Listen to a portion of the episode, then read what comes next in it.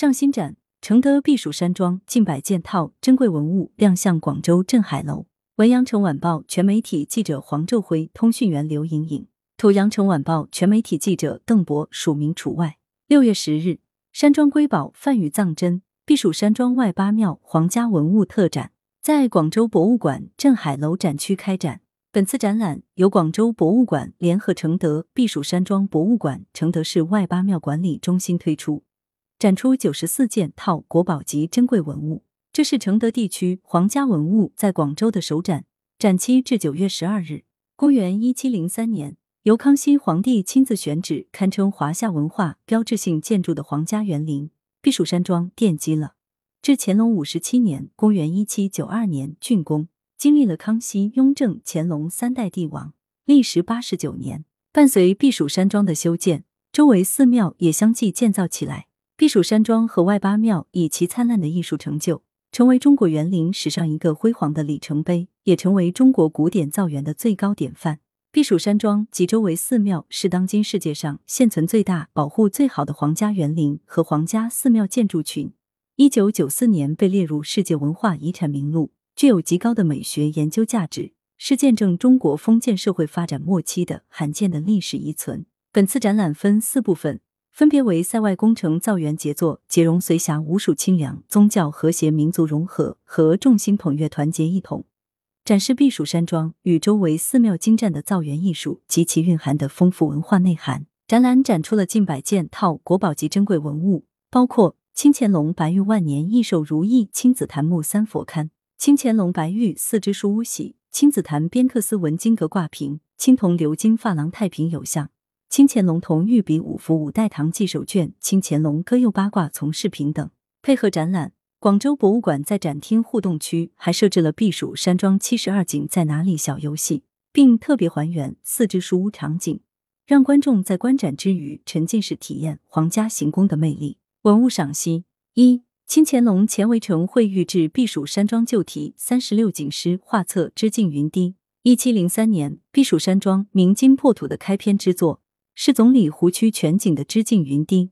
一七一一年山庄初具规模时，康熙正式定名避暑山庄，作知境云堤长诗以示纪念。诗文中，康熙皇帝追忆了避暑山庄的选址原因、造园宗旨、施工要求、新建山庄的目的和重要意义。是对避暑山庄营建思想的全面总结。在《知境云堤长诗》中，康熙皇帝追忆了避暑山庄选址原因：草木茂，蕨纹些，泉水佳，人少集，即这里有优良的自然生态环境和适宜气候。造园宗旨秉承自然天成地就事，不带人力假虚设，强调崇尚自然、宁拙舍巧的原则。具体施工要遵循“庄田勿动树勿发，不扰民；私农莫动堂经费”。不奢靡的要求，阐明自己修建避暑山庄是为了同心治理在金球，励精图治，开创一个烽火不烟亿万秋、国泰民安的盛世景象。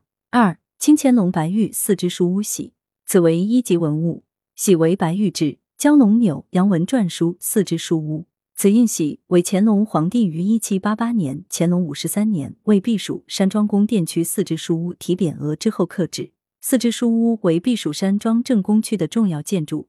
是清帝更衣小憩、接见重要官员的场所。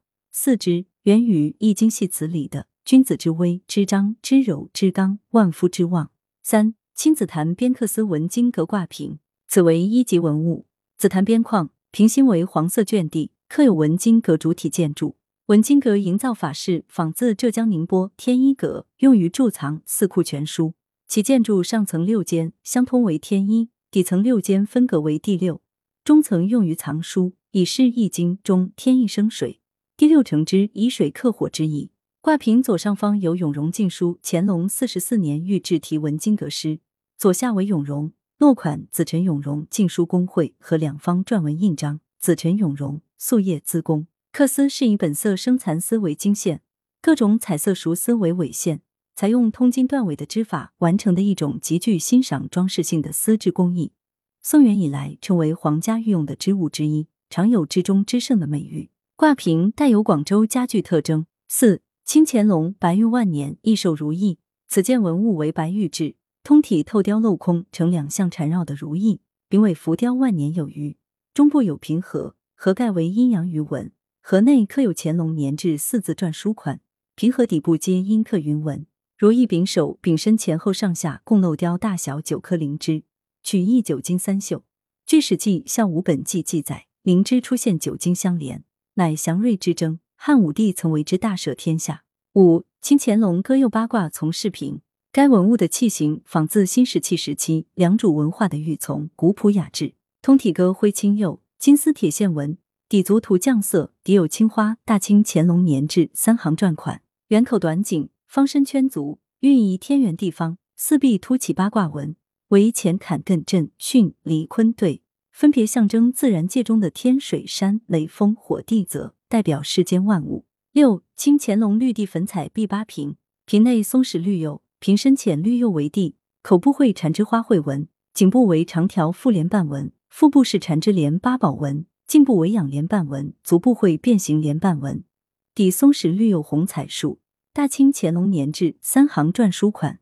碧八为藏语音译，吉瓶的意思。碧八瓶是藏传佛教的重要法器，本为灌顶及盛圣水之用。由藏族的金属器皿发展变化而来，俗称藏草瓶。来源：羊城晚报羊城派，责编李丽。